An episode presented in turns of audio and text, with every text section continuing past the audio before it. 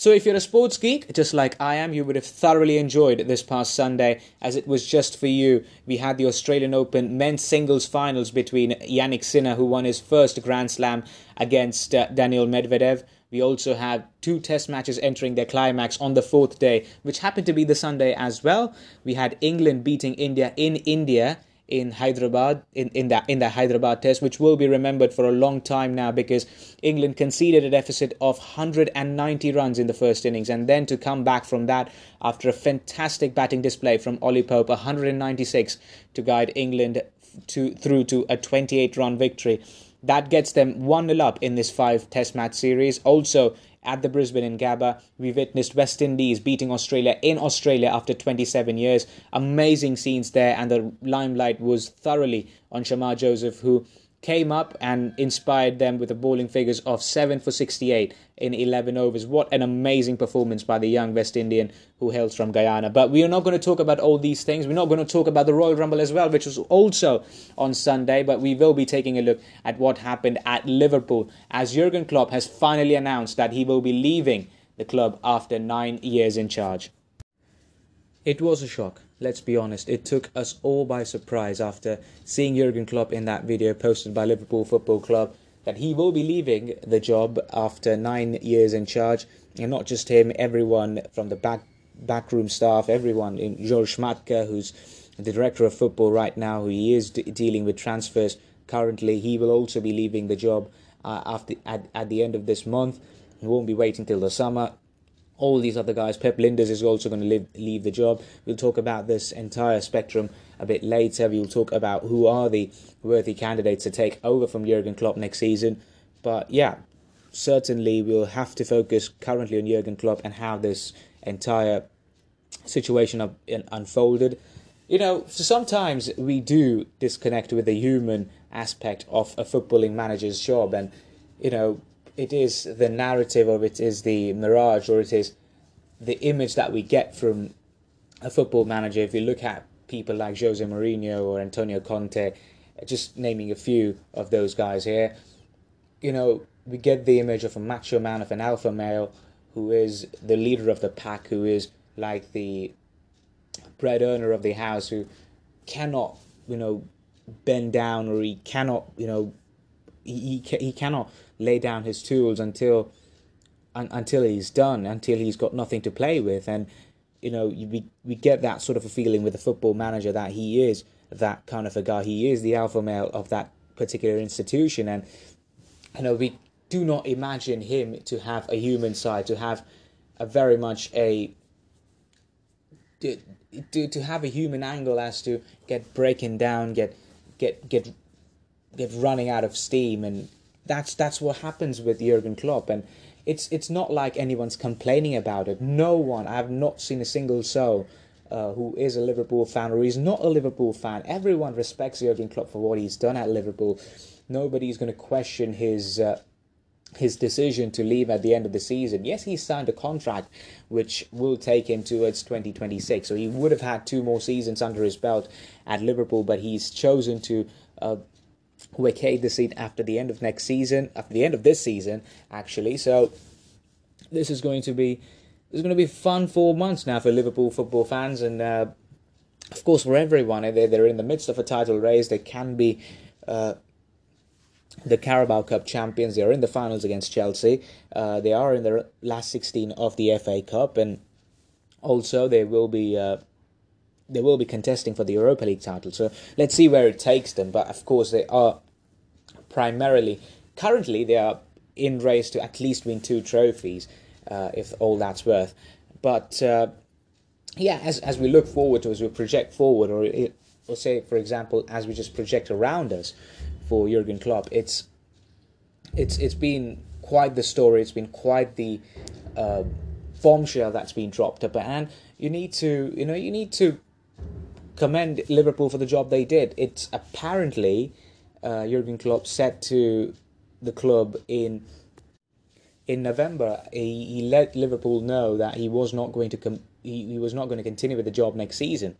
So that's good from Liverpool to actually keep this entire thing confidential because they actually, first of all, they owe it to Jurgen Klopp for what he's done for this club, and also uh, given the fact that you know these days with social media and the networks that a lot of journalists have around the world, you would think that this this is something that could have easily caught fire with the journalist line, and every single uh, news reporter out there, even they were taken by surprise. So it's it's a fantastic job that they've done to keep this entire thing discreet. Um, but yeah, we talk about this, Jurgen Klopp, there might be a few. When I first heard this uh, this this story unfold, I thought there might be a few factors coming into this. One being that maybe there is a health concern with him or his wife or something like that. Uh, second of all, he is fed up with the entire uh, with, the entire FSG thing because there's not a lot of money being pumped into Liverpool as compared to Man City. They'll have to sell a few players and then buy. It's it's, it's an absolute trade. Uh, uh, I mean, you you could say it's it's kind of a trade sort of thing which which happens here. But anyways, it, uh, it's uh, you look at it when you're fighting a machine, a financial, a, a money pumping machine like Man City are.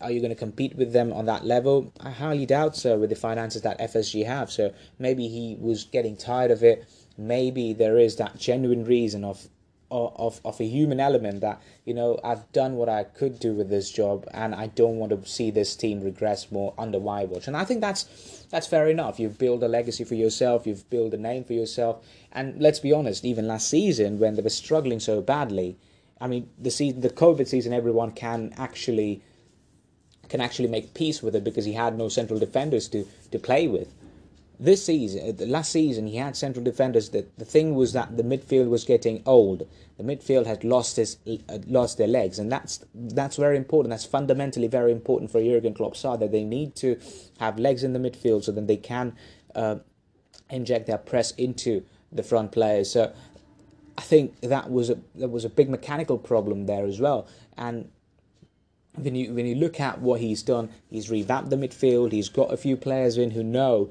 about the Premier League, You know about playing in Europe as well in Dominic Szoboszlai. So he's got, got, he's got a few core group of players now ready for the next five or six years for the next manager to take into. So I think there is there is that sort of belief in in every single Liverpool fan that he will turn the tables around, and he's done uh, a fantastic job so far this season. He's just lost one game, a mere game this season, and that was away to away to Tottenham, and that too was marred with conspiracy theories about how the ref let how everything went about with the offside goal from Luis Diaz and stuff like that. So there has been a lot of uh, a lot of groundwork into this, but you you would think at the end of the day, Jurgen Klopp is entitled to make his own decision. I think everyone should respect what Jurgen Klopp um, what Jurgen Klopp has achieved with this football club, and again, you know, it, it seems like this is the end of the era. You've you, you could see the rumors coming from Saudi Arabia that they're going to come back again for Mo Salah. They're going to make an offer for him uh, at at the table at Liverpool. Uh, you also look at Virgil van Dijk making those statements that he does not know that he's going to see this transition from uh, from this phase to the next phase when the next manager takes over. So there is that cloud as well. See uh, guys like Henderson's moved on, Milner's moved on. You have got still a core group of players. I can see Robertson sticking around. There is Trent around. Um, I don't know what's going to happen with, uh, with with guys like uh, who's the other one, Alisson and stuff. I mean, yeah, Alisson's still around, so there might be a few players who who have that culture in there, who've seen a lot of uh, Jurgen Klopp's success, and they might take over the next generation of, of players for the next five or six years. But anyways, it might just be the end of the era. You've seen Michael Edwards move away. You've seen Ian Graham move away, who was who was again a very good technical expert in terms of maneuvering the data around to recruit players from around the world. So all these things taken into consideration, you would think that this is the end of the era. This is the end of a cycle that Liverpool fans have really enjoyed. They still have a lot to look forward to this season. So there there is a lot of uh, there is a lot of narrative around this entire situation. But the thing is that Jurgen Klopp and uh, his team have made a decision, and I think we I think everyone should respect it. uh, as far as uh, we talked about this human element, there is also the sporting element uh, related to this, and. Uh, of course, uh, after the end of the season, there will be candidates lining up to take this Liverpool job. It's a very lucrative job, and there are a few names that have been thrown up. One is Julian Nagelsmann, which I think could be a very good option. Second one is Thomas Tuchel. Maybe the season at Bayern Munich, you're going to see the end of it. I, don't really see Bayern sticking with Thomas Tuchel after the end of this season. Next season, it, it doesn't make sense to go with Thomas Tuchel. The game against Augsburg at the Bavarian Derby, that was a car crash. I don't know how they managed to get 2 3, but I mean, again, that there, there were a lot of VAR decisions in that game, and although everything was in the right, it was a right decision by the VAR, you would think that there was not a good game from Thomas Tuchel at Bayern Munich. So Thomas Tuchel is not doing himself any favours at Bayern Munich, so he's another candidate. Julian Nagelsmann's another candidate. Um, there are rumours about uh, Xabi Alonso. He's been asked vigorously uh, in the press conferences at Bayer Leverkusen that is he going to be uh, next uh, Liverpool manager, and he's firmly said that he is now concentrating on Bayer Leverkusen. And you would think again you should not be, you know, flirting with other candidates right now because one thing is that you owe Klopp that, and so if the players know who the next manager is, there might be a certain amount of uh, there might be a cloud over their heads. I mean, what are they going to do this season? What's uh, going, what's going to come up next season? How do I prepare for next season? And this, that, and the other. So I think you owe it to Klopp to not really uh, fidget with this thing, with these things, and uh, again with with guys like Xabi Alonso, you you would think that it's in the best interest of everyone to actually not go for a manager right now, there and there. So just just let it run with, and of course there will be also a need to appoint a, a, a certain sporting director, which I think will be the right way to go forward with this. First, you sign a uh, you you do uh, sign a new uh, sporting director, whoever it may be, Mike Ashley, not Mike Ashley, but anyone, Paul Ashworth, or anyone, anyone you want of course, uh, not Paul Ashworth, but I'm just throwing out names, of course. Um, there is also uh, the the narrative that you know the FSG or, or whatever the, the name of that uh, of that organization is, they have put the club up for sale. So some of the Qatari owners or someone just picks it up and drives the investment through. You would think that this might be a completely new uh, Liverpool side that might just enter the field next year. You know, there might be an absolute revamp from top to bottom for, for this football club, and that might just be beneficial for everyone.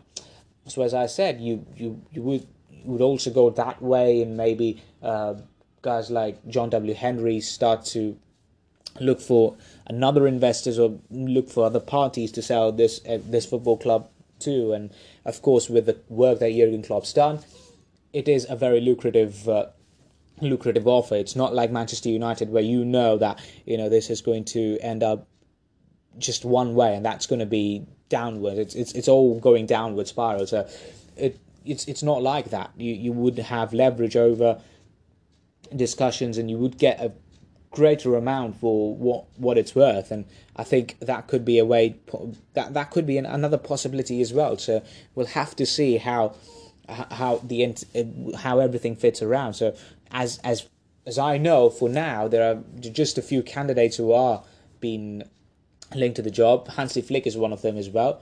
I think if you need a seamless transition, you could always have Pep Lijnders in there, and you would say to Pep Lijnders, you know what, you want to pursue your own managerial career, let Jurgen Klopp go. You might stay there. Again, there, there might be that loyalty, uh, that that loyalty factor coming in for Jurgen Klopp, and he would think that, of, of course, I mean, he he he spent so many years under Jurgen Klopp. So would that be the right thing to do to actually take over from Jurgen Klopp? I I, I don't think there is a wrong answer here or a right answer here. So I'd I'd leave that to speculation. But anyways, it's. Uh, it's a lucrative job. You, n- no one's going to deny this. No, no one's absolutely no one's going to deny this. This is the one of the most lucrative jobs that might be available after the end of next. Not might be, but will be available after the end of next season. I still think Xabi Alonso, if he wins Bundesliga, I think there is no reason for him to stay around at Bayer Leverkusen because a lot of his players are going to be shipped off. Florian Wirtz, Jeremy Frimpong, they're already going to go. I, I can guarantee that Jeremy Frimpong's going to go. Florian Wirtz is also going to go. You would think that Tapsoba will leave as well. There is rumours about Piero Hincapié also being linked to a lot of English clubs. You're going to get a lot of players shipped off from that team, and it's going to be rebuilt again from this entire thing. But Victor Boniface, again, someone who might be linked to another a few more clubs. So there are a lot of players who might be shipped off from uh, from that team. Exequiel Palacios, one of uh, one of the most brilliant midfielders for this from this season, he might be in line for a move away from away from Germany as well. So who knows what is in store for Bayer Leverkusen? If he wins the Bundesliga, it's it's in everybody's interest to actually move on. Um, but yeah, it's uh, it's it's been a great storyline to follow, and we will be following it some more as as it enters into the final few days. As far as the game goes uh, between Liverpool and Norwich, it was it was not a best time for Norwich to enter Anfield. It was. Uh, again, a, a very one sided game in many ways. Norwich did give up a fight. They scored two goals, but again, it was not good enough. Uh, Darwin Nunez getting himself a goal. It was a very, very good goal, uh, by the way, by Darwin Nunez. Uh, also, Gravenberch getting the fifth, and oh, I mean, it was a great game of football. If you're a Liverpool fan, uh, uh, they've thoroughly enjoyed it. They're going to face Watford in the next round of the FA Cup. They, they have uh, Chelsea coming up next in the uh, in the Premier Leagues. That will be interesting to see at Anfield as well. Uh, there are there are a few things that you would think that these that this month has really uh, shown up to Liverpool that you have to play Jota, you have to play Nunez in a way that they can service each other up, and they've done pretty well. Luis Diaz will come back and give that dynamism on that wide hand, wide side, whether it's right or left and the midfield's working pretty fine as well now. So we'll we'll see what happens. Uh, by the way, uh, Mo Salah's been injured, and Egypt are out of the Afcon, so he's going to be remaining uh, in Liverpool. So let's see how how things pan out there. But as far as Klopp goes, it's been a fantastic ride. It really has been one fantastic, fantastic ride. So from one manager to another manager who is leaving after the end of this current season, Xavi Hernandez, after his uh, side lost to Villarreal at the Montjuic, announced in his post-match press conference that he will not continue as the manager of Football Club Barcelona for next season. He will be managing until the end of this season, though, so that means they're still in the running for the Champions League, where they will face Napoli in the round of 16.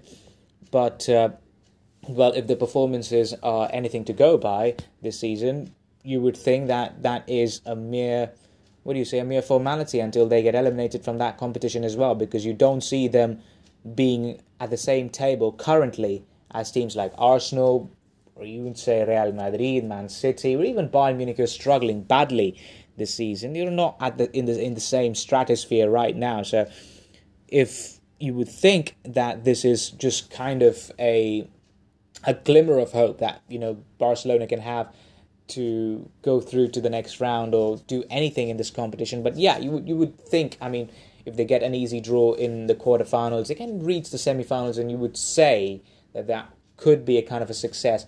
But then again, they have not won a trophy yet. They're not in contention for La Liga. They're ten points behind Real Madrid. They they're 10 points behind Real Madrid at this point in the season. They have to go to the Bernabeu. They have to go to the Metropolitano to play Atletico Madrid. They have to go away to Girona as well. Uh, so it's it's going to be very tough for Barcelona this season in La Liga. They have been knocked out in the Copa del Rey by Athletic Club de Bilbao. Uh, of course, we all saw what how it unfolded in the Spanish Super Cup. So there are a lot of things that have gone wrong. The performances have regressed. They were not pretty good last season as well when they won La Liga, and I've repeatedly been pointing this out that they were not that good. It's just a mirage that you would say. I mean, one third of their victories last year were 1 0 victories, and it's not like they were keeping clean sheets after clean sheet. That was not a comprehensive defensive performances. Those were down to uh, Marc Andre Ter Stegen being being who he was. It was just like a superhuman coming up every single time, coming up clutch every single time, uh, and uh, saving their backsides off because there were so many games where they should have uh, conceded goals. There were so many games even this season they should have lost games. Games like the Alaves, games against Villarreal, the first game at the Estadio de la Ceramica, they, they, they won it by four goals to three, if I'm not wrong. Some brilliant goals in that game as well from Solo, from Alex Baena, from Gavi as well. So I mean, I don't want to go into detail into that game, but as I said, you know, there were there were a few goals in that game as well. They conceded so much. A game against Celta Vigo where I repeatedly have pointed this out. Iago Aspas was so good in that game against Alaves, against so many so many games this season, even against Porto. They lost against Shakhtar, but yeah, against both the games against Porto, they were badly outplayed in the game. Uh, uh, even against Athletic Club de Bilbao in the first game, against Almeria, they were hanging on. So many games that were not really convincing. Even against Las Palmas, they're the, they're the only team apart from Real Madrid, which they achieved this season. Las Palmas have only lost to two teams this season at home. One is Real Madrid and one is Barcelona. Real Madrid happened this weekend. Barcelona, that was game again, very, very close. They were very lucky to beat Las Palmas as well. So there have been so many games where they have not looked convincing. They have not looked right uh, onto the eye. And for a club like Barcelona, who's so much obsessed with the identity, who's so much obsessed with the style of play, dating back to the days of Johan Cruyff and then uh, Frank Rijkaard, and then came uh, even even into the days of Louis van Gaal, uh, uh, then it seeped into the identity more so with guys like Pep Guardiola, even Tata Martino to a certain extent, and then of course Luis Enrique, and then it kind of got distorted with Ernesto Valverde coming in. But uh, there is that sense of uh, that that sense of you know untidiness with with the way Xavi plays his football with. But then there is that cer- certain perception of people who think about Xavi as as as the guy. No, no, no, it's not a perception, uh, to be honest. It's not the right word to say, but what do you say? It's, it's it's a certain acceptance about people with Xavi when he came into Barcelona as the manager. That he was someone who was at the heart of Barcelona's best ever midfield, or let's say for some people the best ever midfield that the world has ever seen. It's personally not for me, but for the world has ever seen. With Xavi, Busquets, and Iniesta, he was leader of that pack. He was the guy who was the heart of that midfield. He was the guy who was pulling up strings in that midfield. He's the guy who's who's learned a lot from guys like Luis Enrique and Pep Guardiola. He comes from the academy itself, so you would think that he, he is, by the way, he is Catalan. He is not from any other region in Spain. So this entire institution to him becomes foreign. It's not like that it he is Catalan. He is of that same. He is of that mold that Barcelona want him to be. And for him to manage Barcelona, it is like a boyhood dream come true. He captained Barcelona. He's he is coming from their academy itself, and he is the man who served his entire professional career, or to be honest, all of his relevant professional career as a Barcelona player. So you would think that this entire team, this entire institution means a lot to him but for some reason or not, he, this has not worked out. Maybe it's him. Maybe he's not competent enough. Or this is maybe a very harsh word here. But what I think about this is maybe he's not competent enough. And again, the thing that you know they won the league title last year. It, it's it's got a lot to do with Real Madrid not helping Carlo Ancelotti with the squad building, being more obsessed with uh, with with the fact that they they they wanted to go with Kylian Mbappe and in turn they really neglected the entire sporting side of it. But of course, there has to be that sort of acceptance that you know Xavi will be the guy who, who in many ways would really would like to build up from uh, from from a certain from a certain league title triumph, which which has not happened. The team has regressed. It it has been pathetic. They although they've lost what four or five, I don't know how many games. They've lost three games in the league so far. One's been to Girona, one's been to Villarreal, and one's been to Atletico Madrid. They've lost against Shakhtar in the Champions League. They've lost against Antwerp in the Champions League. That's five. Then they've lost to Athletic Club de Bilbao and they've lost to Real Madrid in the Spanish Super Cup. That's seven games that they've lost. They could have lost many more, but they have not. They've drawn maybe five in the league, so that's acceptable. So seven losses this season. That's, that's that's quite a handful to handle, and we're still not over January. So the football, as I said, the style of play, they're very much obsessed with it. It's not like Real Madrid that you can play any way and then you could just hang on to the results and the performances don't really matter. And the mindset of the players here at Real Madrid is so that is such that you know they will build up on some scrappy 1 0 victories and then come up with their own selves and they will have a run of games where they're looking so convincing. The fact that with Barcelona you're always going to be questioned about your style of play, you're always going to be questioned about how the principles are ingrained into these players because there is a sort of acceptance with these pay, with, with these players that they will resemble the identity that is coming up from uh, from their past, the, the identity that is coming up for players like Xavi instantaneously because he was someone who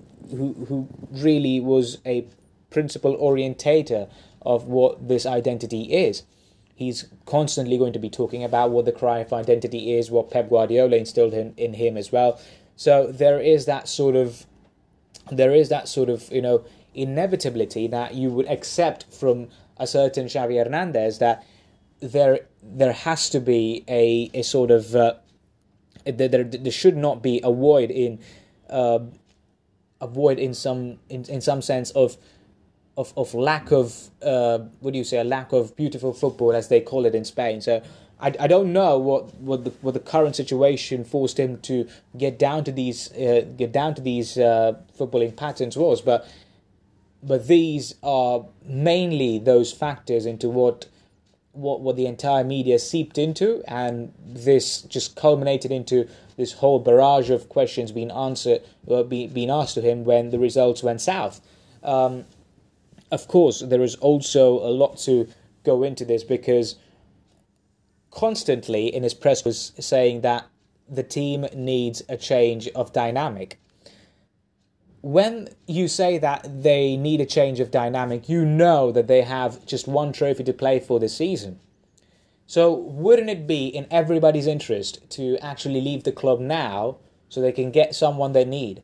Maybe Rafa Marquez, maybe, uh, maybe you, you can have your compensation ahead with Joan Laporta because, of course, they don't have money to show in their bank accounts, but they do have money. They're not broke but they do not have money to show in the bank account. So you can make an adjustment anywhere with Joan Laporta and say, you know what, you, you might you might compensate me after, you know, say for X number of years, you could give my family that money after that, you can donate it in charity or do something that you might like with that. But the thing is that why not leave the club right now? Why wait till the end of the season? Two things happen with this. You say that there is a there needs to be a change in dynamic, you get that change in dynamic the second thing is you still have that one trophy to play. And if they get knocked out from that trophy as well, you give the manager that time to build up with these players so that he can, in turn, make those choices, those decisions that he needs to take. If he does not want Lewandowski, you can ship him off because he's only going to have one year left on his deal. If you don't want players like Christensen or Koundé, you think he's trash, you can just wipe him out and then start afresh. You can make those decisions right now and they can act in the summer in the transfer window, although they don't have any money. So you can make those decisions right now. If you don't need Raphinha, just say to him right now. Don't read Raphinha. You make that manager being used to this, used to these, these these group of players. So that can really help the the new manager coming in. But the thing is that he's still staying around. So maybe this is a massive political move played by Joan Laporta, wherein he says to Xavi, you know what, you make this announcement, anyways, if if this keeps on, if, if this keeps on growing up, you would say that you it's it's not a good look for any of us because you're a club legend and I've appointed you and this has all gone wrong under my watch and I was supposed to be that messiah who just completely changes things after uh, the car crash that the club has had financially with with uh, Josep Maria Bartomeu. So let's say, for example, you you, you make this announcement, you say that you're going to be around till the end of the season. So, two things happen. One thing is that people will sympathize with you that everything's been wrong with you. The other thing is that I don't have to compensate you uh, that uh, for for the end of uh, for for what it for, for for what it's worth because it's not like we fired you. We've had a mutual discussion and we we decided to part ways. You're not being sacked, so your image in the uh, wider prospect at Barcelona won't be really tarnished at that. And the other thing is, say for example you've been given a buffer here, and the buffer is until the end of the season.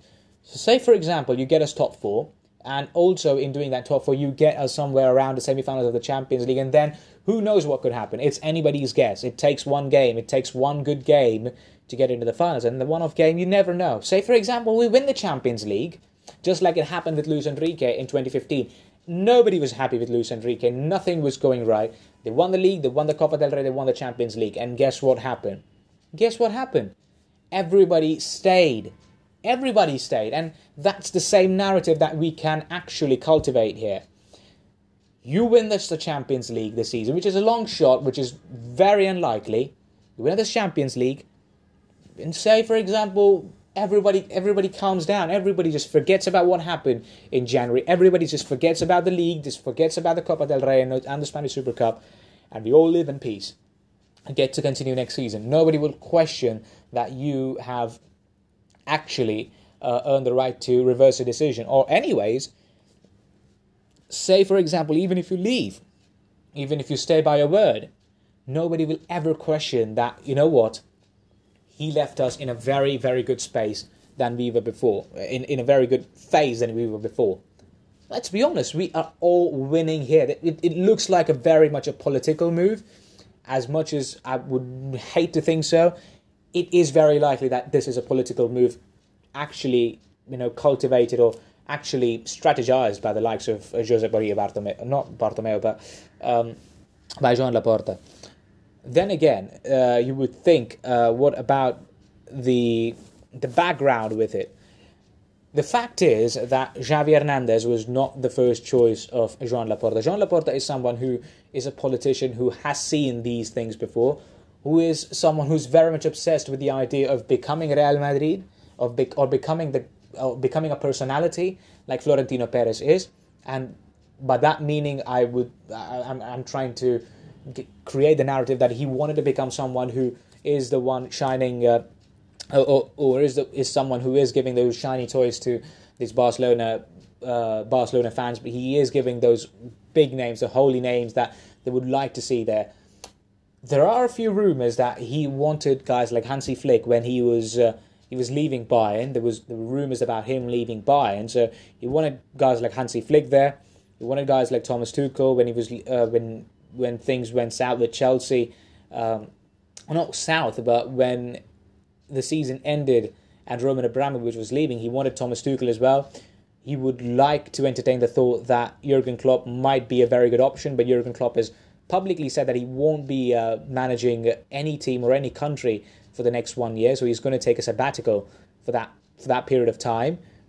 But there is again this this entire narrative that comes around that he was not his choice. He was the choice of Victor Font, who was uh, running against Joan Laporta in that pre- presidential elections, and um, and and yes, you know there there is that sort of acceptance right now that you know with everything that has gone wrong. If you look at the names, it's it's been nine administrative changes that have happened in.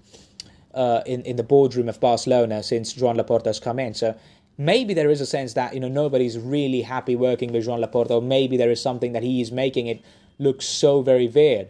Of course, Deco is someone who is Joan Laporta's choice, but Deco is not the choice, uh, is, is not the person that Xavi would have liked to work with, given the fact that of course there are links with Jorge Mendes, and you can make out the ex, uh, make out the loan move of Ansu Fati, you can make out uh, players like uh, uh the likes of um, Joao Cancelo and Joao Felix coming into coming into the fray. There are players who are actually uh, signing up with Jorge Mendes in Barcelona. There are players that are actually signing up with Jorge Mendes as their agent. So there is all that circus that comes up with that guy there, and of course Xavi wouldn't have would have would have wouldn't have liked to work with that guy, but of course he has got very good relations with Joan Laporta.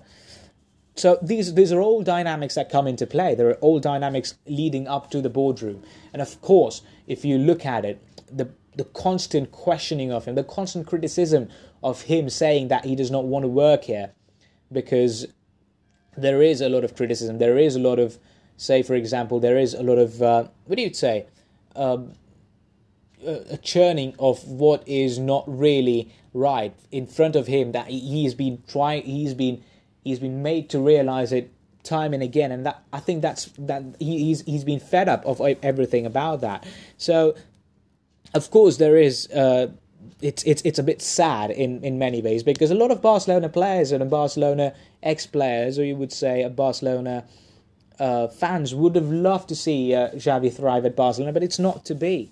A lot has to do with uh, a lot has to do with his own doings because he's not helped himself as well. He's a bit stubborn, you would say. He he's always been stubborn, not just as a manager but also as a player. Uh, he's always been the guy like it's my way or the highway type of a guy because he's always believed in himself and I think there's nothing wrong with it. He's always entitled to do so, but you know, he, he does not seem to me that the sort of jolly person that you would always have by your side. But again, that's got that's got very little to do with this. The, the, res, the results have not been the same. He has very much regressed the team in many situations as well. I don't believe there is any optimism in Barcelona or well again let's let's project forward what what could this be um, uh, what what could this mean to the entire squad for example right now there are two possibilities this could go from bad to worse they could get eliminated by Napoli itself which I think is a very long shot Nap- for all it's worth Barcelona are a better team than Napoli right now Napoli are going through a terrible terrible time they're going to a torrid time. Of course, they drew against Lazio at the weekend, but uh, they're not good enough. Napoli are not just good. They've they have fallen off a cliff since last year, since Luciano Spalletti's left. Of course, they've, uh, they've they've lost Luciano Spalletti, they've lost Kim Min Jae, but they've got a majority of the core that won the, that won them the league last year. So Napoli shouldn't ha- shouldn't be a problem. But if they're losing against Napoli, the entire narrative again goes to truth so then again, you can actually exercise that uh, that option to actually give someone like a Rafa Marquez the job. If you look at him as a long term prospect, you can give Rafa Marquez the job and then say, for example, you know what, Rafa, you've got the job for now. You have got 10, 12 league games to go. Just manage your way through. Make sure we get into the top four.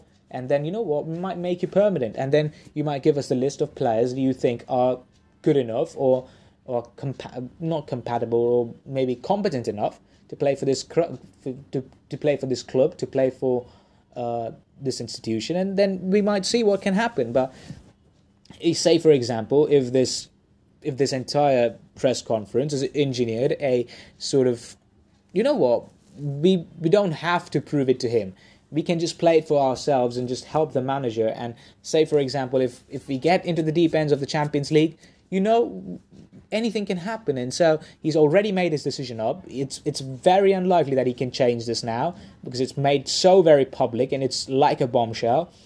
So let's say, for example, we win everything.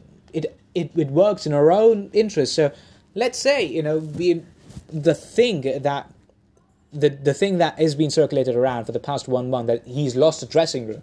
So he might have lost a dressing room, might have lost the the veteran guys because the younger ones, or say, for example, the ones who've been here for two or three years right now, Frankie de Jong, look at uh, guys like uh, Araujo, they've firmly stood by him and they've said that, you know what, he is the guy that we look up to. He is the guy that we want to be the, our manager for next season.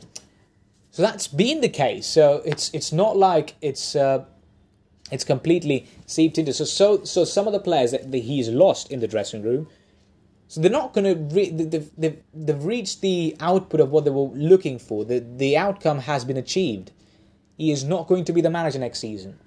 So let's say you you would think that you know he can still go through and that you could still ride behind him and say, for example, you can work for yourself as well. The, the season's not lost yet. There might be some optimism. Maybe that that's something that I would suggest these players to do but of course, there is going to be that same narrative and coming coming together of uh, this might just disintegrate so very quickly.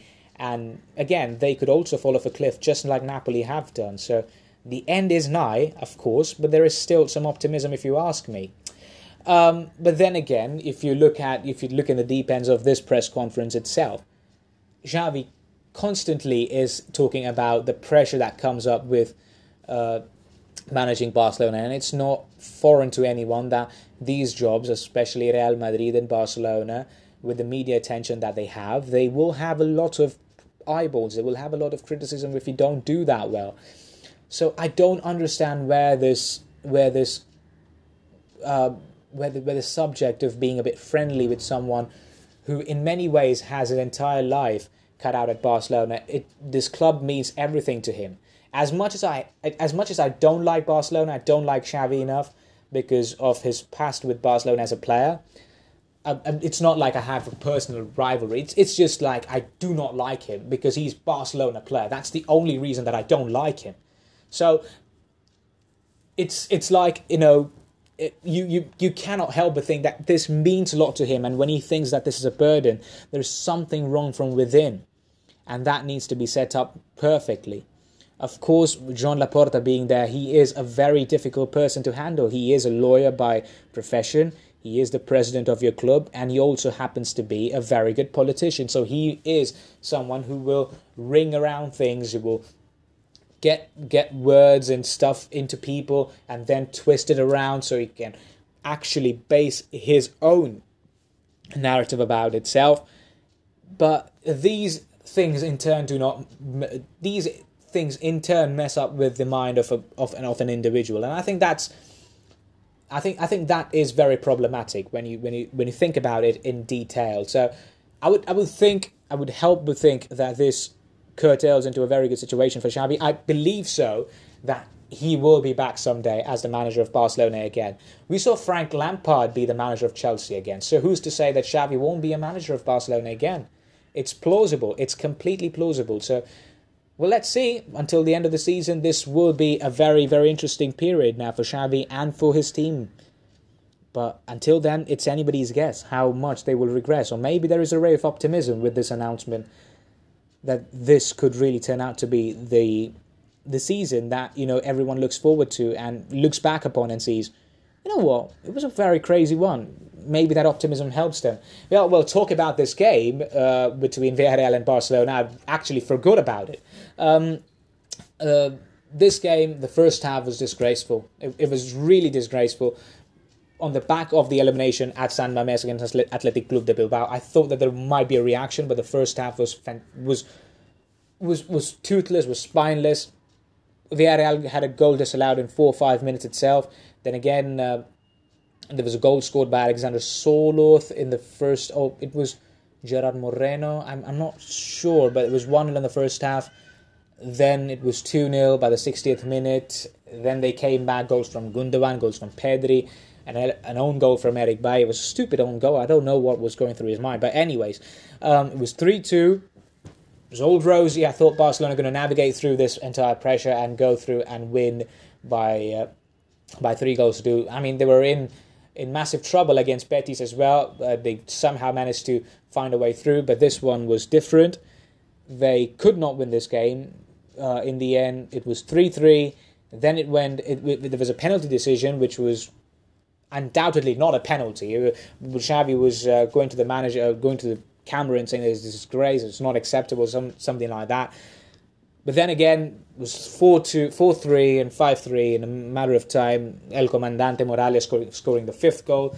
The fourth goal was a comedy of errors. I mean, that's disgraceful defending by Araujo. You can still uh, excuse guys like Cubarsí, and that's another big thing for Xavi. I, I, will, I, will, talk about this, but yeah, it was a it was a big mistake by Cubarsí. Um, but then again, Araujo should take a lot of the blame for it. Um, again, it, it was a very very uh, good result for Villarreal at Marcelino, but uh, Xavi has lost. Uh, Barcelona lost a game against a 14 team side at, at, at, at the Montjuic. That that's not a good look, is it? So as I said before, it's it's uh, another positive that Xavi's had in this team, and he's given chances to a lot of youngsters in the team. You look at Lamine Yamal, you look at Gavi, who's had a very um, constant run in the side. You look at Pedri, who's had good opportunities. Cubarsí is one of those guys. Vitor Roque is getting uh, good minutes under Xavi as well. So that's one good thing as well that's uh, that's come up with Xavi. I'm, I feel like I'm being a bit more sorry for someone who I absolutely did not like when he was playing. But then again, this is the nature of the sport. You have to be unbiased when you're doing stuff like what I'm doing right now. So, um, yeah, let's see where it where it all where it all leads to. As I said, this ray of optimism, it or this might be pessimism from from the entire fan base. The, the season's already gone to dust. Maybe we can get uh, us through to the uh, to to the top four. Maybe it might be a top five which qualifies for the Champions League. Who knows next season what could happen? But Athletic Club de Bilbao just just just just behind Barcelona at this point in time. So it will be a very interesting watch from now until the end of the season for this group of players and, and also for Xavi Hernandez. So that's it from me for this today's podcast, and uh, we'll see each other again uh, next week if I get some time, or maybe I will do a podcast just before the Champions League round of 16 games. I've been saying this for a long time right now. I don't know where I'm going to do the next podcast, as and when I get time, I will do then my next podcast. But until then, um, be safe. Uh, but before that, I would like to tell you that you should be following me on Twitter. It is weeklypod underscore OTT, W E E K L Y P O D underscore OTT. Be sure to follow me there and also on my Instagram account, W E E K L Y dot OTT. Uh, you could just replace the dot with the underscore and you can follow me on Twitter. So, uh, yeah, this was a host, Mayuresh Matkar. Thank you very much. Stay safe. Cheerio.